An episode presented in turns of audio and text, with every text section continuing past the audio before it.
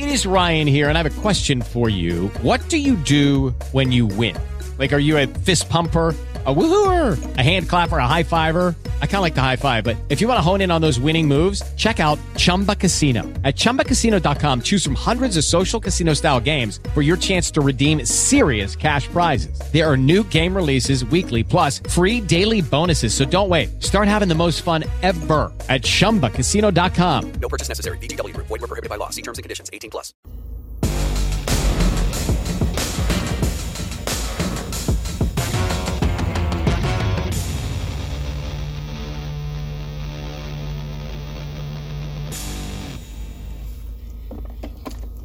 Welcome to Beware of Spoilers. I am Adam. The reverb on the intro means that, again, I'm exhausted. It's 8:46. I'm hungry, and I want to go home. So rather than doing what I've been doing and recording after I see the movie on my laptop and then re-editing the episode later, it's also very cold. Um, when I say very cold, I mean it's 41 degrees.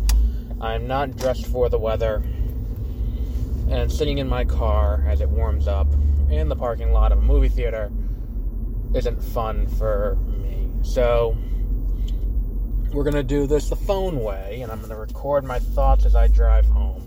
So hopefully you're uh, you're strapped in for this. Uh, today we're talking about, as the title would suggest, Spencer, the biopic. I guess we'll call it a biopic, even though it does. Um, take liberties with, you know, reality, um, which isn't a problem necessarily, um, because a biopic, there is no truly factual biopic, and I think it's the first thing we really need to address here. Is that the idea of a factual biopic is a fallacy because, it, it, in the same way, there is no such thing as objective journalism, because it, it, be it you know language choice, be it um, what the fuck is that? Oh, Bath and Body Works. Be it language choice, be it um, you know political leanings of the writer. Everything's going to influence the way that something is framed and something is done.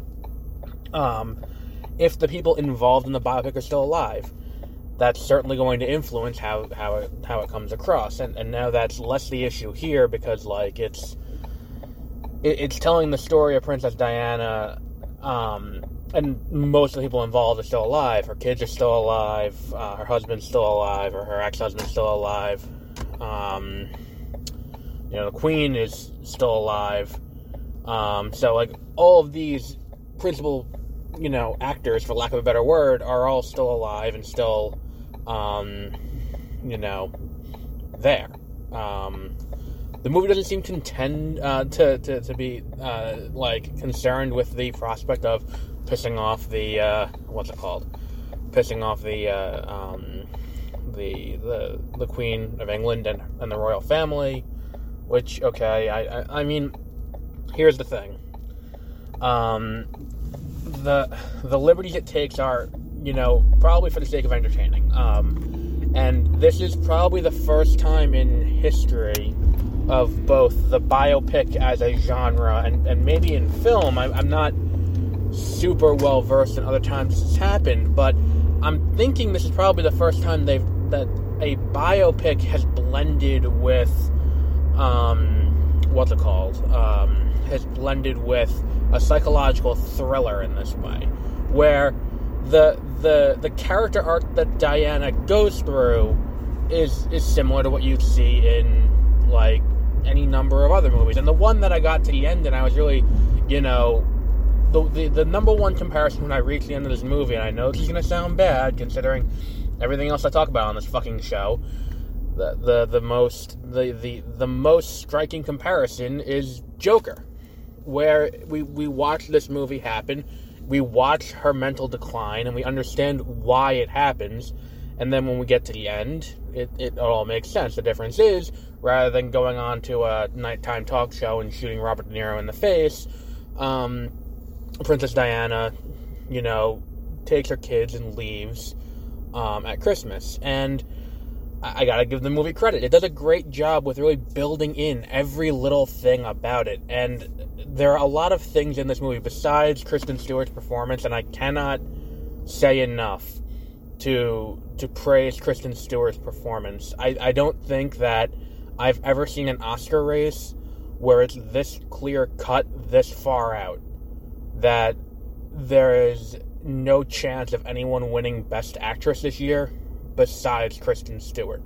I probably would have said that last year um, with Chadwick Boseman, but you know, I, I probably would have. You know, this is the first time that, based on performance, there's this far, this there's this clear of a, a winner uh, already, um, because she carries the movie on her back.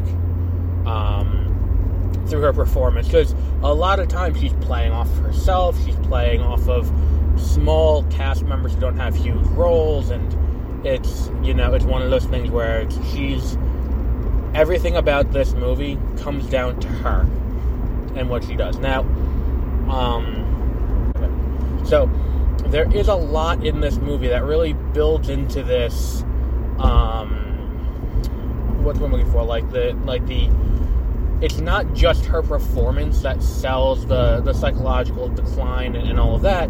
It's there are other things in the movie that, that really are, are caked into it from a direction standpoint that allow us as the audience to feel it with her, which is a big part of a psychological thriller. It's like Last Night in Soho was not a psychological thriller, it was a paranormal horror movie.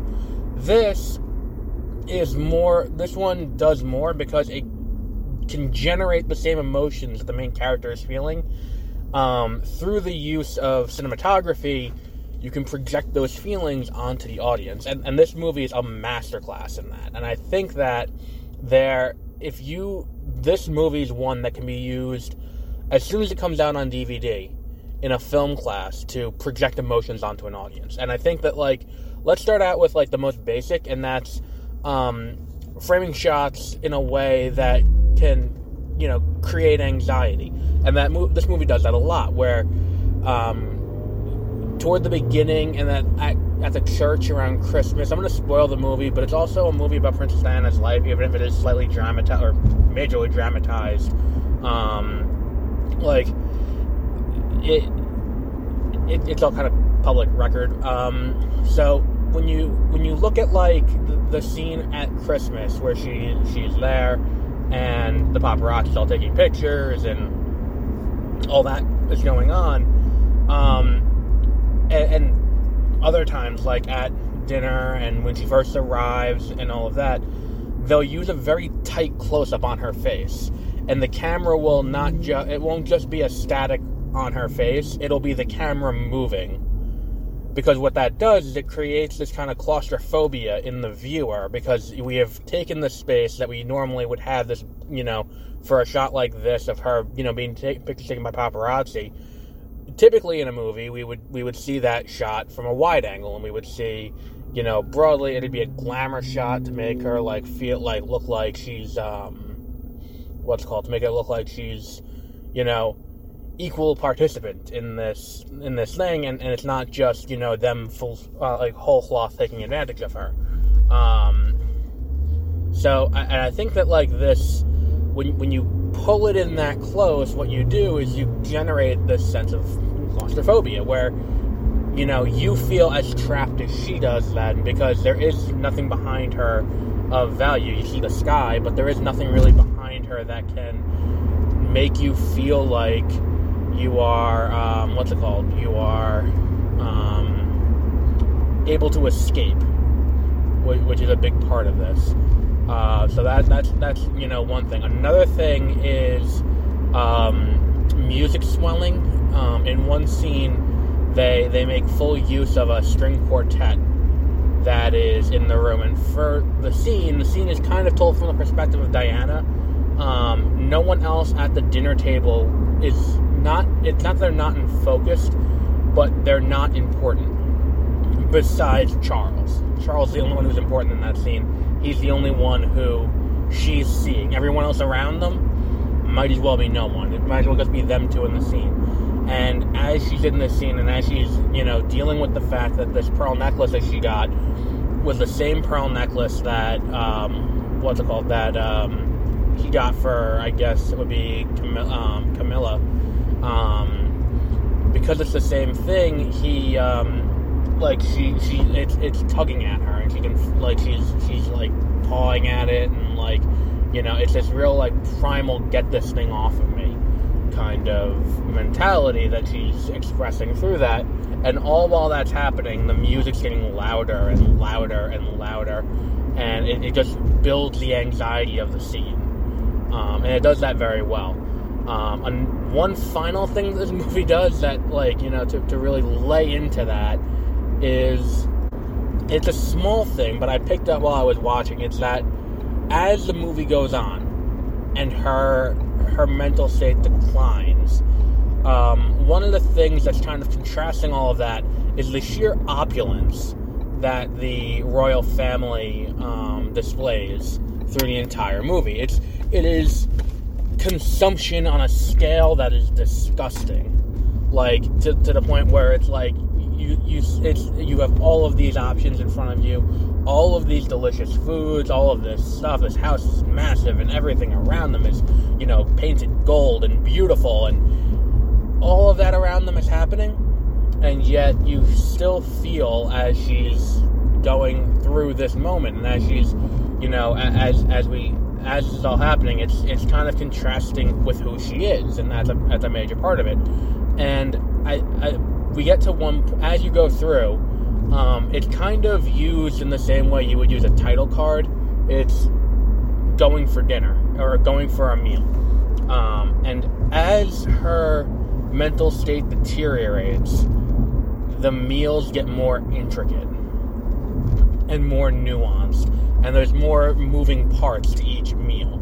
And it's and and at its peak, they're there for a good three minutes while she's just walking through the uh, the the building, and it's just you just hear him rattling off all the rules. Like this one doesn't like organic, this one does like organic, this one has is having this, this one's having this, this one's having this, and that whole thing kind of happens and pushes you along, and it it it, it, it becomes very obvious as the movie goes that that's something that they're playing with is this idea of um, grand consumption as a uh, as an indicator of how they're feeling. Um, there was one other thing that I wanted to address with this movie.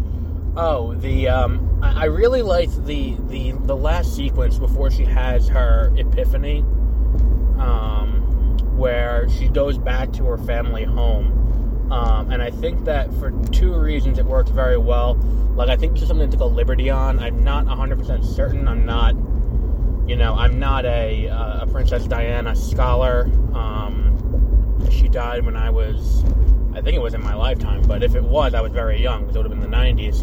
But she, um, you know, uh, fuck, what was I saying? Um, so, we, her house, I guess, shared a border with this manor that the king and queen went to for Christmas every year. Um, in England. I could be wrong. I could be wrong. That could be real life. I'm not 100% certain on that. And it seems like too big of a coincidence for it to not be a thing. Plus, it doesn't quite mesh with anything we've been told about her over the course of this movie. Um, like, and her and her more middle class upbringing for it to be sharing this border. So I think that was a, an add on. Um, at the end of the movie, toward the end of the movie, when she's going, instead of going to dessert with the family, she goes to her family home instead. Um, and she goes through. And I think that number one, the fact that it's there and it's it's just visible at all times, um, and it becomes this nagging thing for her is great because it kind of symbolizes the life she gave, she left behind, and how um, how it it, it it, it it's something that she can't have back. And then when she goes there and she goes into the house, and it's kind of just abandoned completely, like as if people were living there and then just left all of a sudden, and then no one ever came back. Like there's a dollhouse, and it's, it's all her stuff. We're, we're, led to believe it's all her stuff. So it, when she finally does go back, it's it's kind of this thing where it's like you have abandoned this life, and you can't go back to this life. So by the time we get through the third act and she's going through the um, and, and you know she does her thing where she's dancing through the halls of, of the of the manor, and then she goes out and stops the the the hunt for the the birds um, to to go and you know get her sons and leave. Um, when we get to that point, it's it's no long. It's it's the the big thing about this is past, present, and future. Very early on, we're introduced to that concept, um, and she says to Harry and William, and and the only reason I know any of these characters' names besides Diana is because they're real people. Um, so she says to them, it's like here there is no future, and past and present are one. Um, and then when she goes to that that house and, and she has a conversation with the Anne in her head, um, she she it's kind of this moment of realization. It plays like where she it's kind of like she realizes that oh i you know i can't go back to this and this is what i've been longing for is for things to go back to the way they were um, and that won't happen so i need to go and do something different um, and that's where that realization comes from and i think that like why this movie works as a psychological thriller is because it's all things that make sense within the confines of the human psyche. And that is something that is the realization that has to happen to someone who is stuck in a depressive rut, who is, um, and I, I can say this as someone who is had, who suffers from, you know, major depressive disorder. Like, you know, when when, it, when you go through this and you feel like, you know, this longing for the past, it's an easy way to fall deeper and for her going to that house and seeing that, look, you can see it, it's still there, but you can't go back to that life. That life is done, it's gone, it's not going to be here anymore. Um, and I think that, that really does a good job of moving us into the next phase of the, um, uh, what's it called? Um, into the next phase of the, uh, in, in, in, of the of the third act. Um, I cannot recommend this movie highly enough. Um, if you can see it, definitely do. I don't know how wide of a release it's getting, but it, it had like a $20 million budget, so it's dirt cheap to make. But you can definitely get this movie in the theaters. It's definitely worth your time to watch. If you don't want to go to the theater, it'll definitely be on streaming at some point in the near future. Um, I, and again, I, I, will say this again. Um, I think that um, Pablo Larraín, I think his name is the director. The only reason that I went to see this movie um, is because of him, because he did direct Natalie Portman a few years ago in Jackie.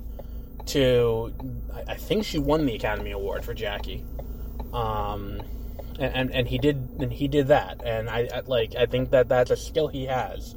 Um, and and this movie is is so well done. I think it, it makes a very strong case for him to get a, a nomination for best director. I think um, that that's how strong of an entry this movie is. Um, so if if you if you enjoy, you know, if, if you think this is a that this is an, an excellent movie, um, uh, based on the people who were sitting in the row in front of me rounding third base great date night movie is their endorsement. So, um, yeah, so we'll wrap up there. Next week's a slow week, which is kind of annoying because like only Belfast comes out, and then like the week after is King Richard and fucking like Masters of the Universe, and I, I got like six things next the weekend after, like Ghostbusters Afterlife, and then like this weekend Belfast. That's it.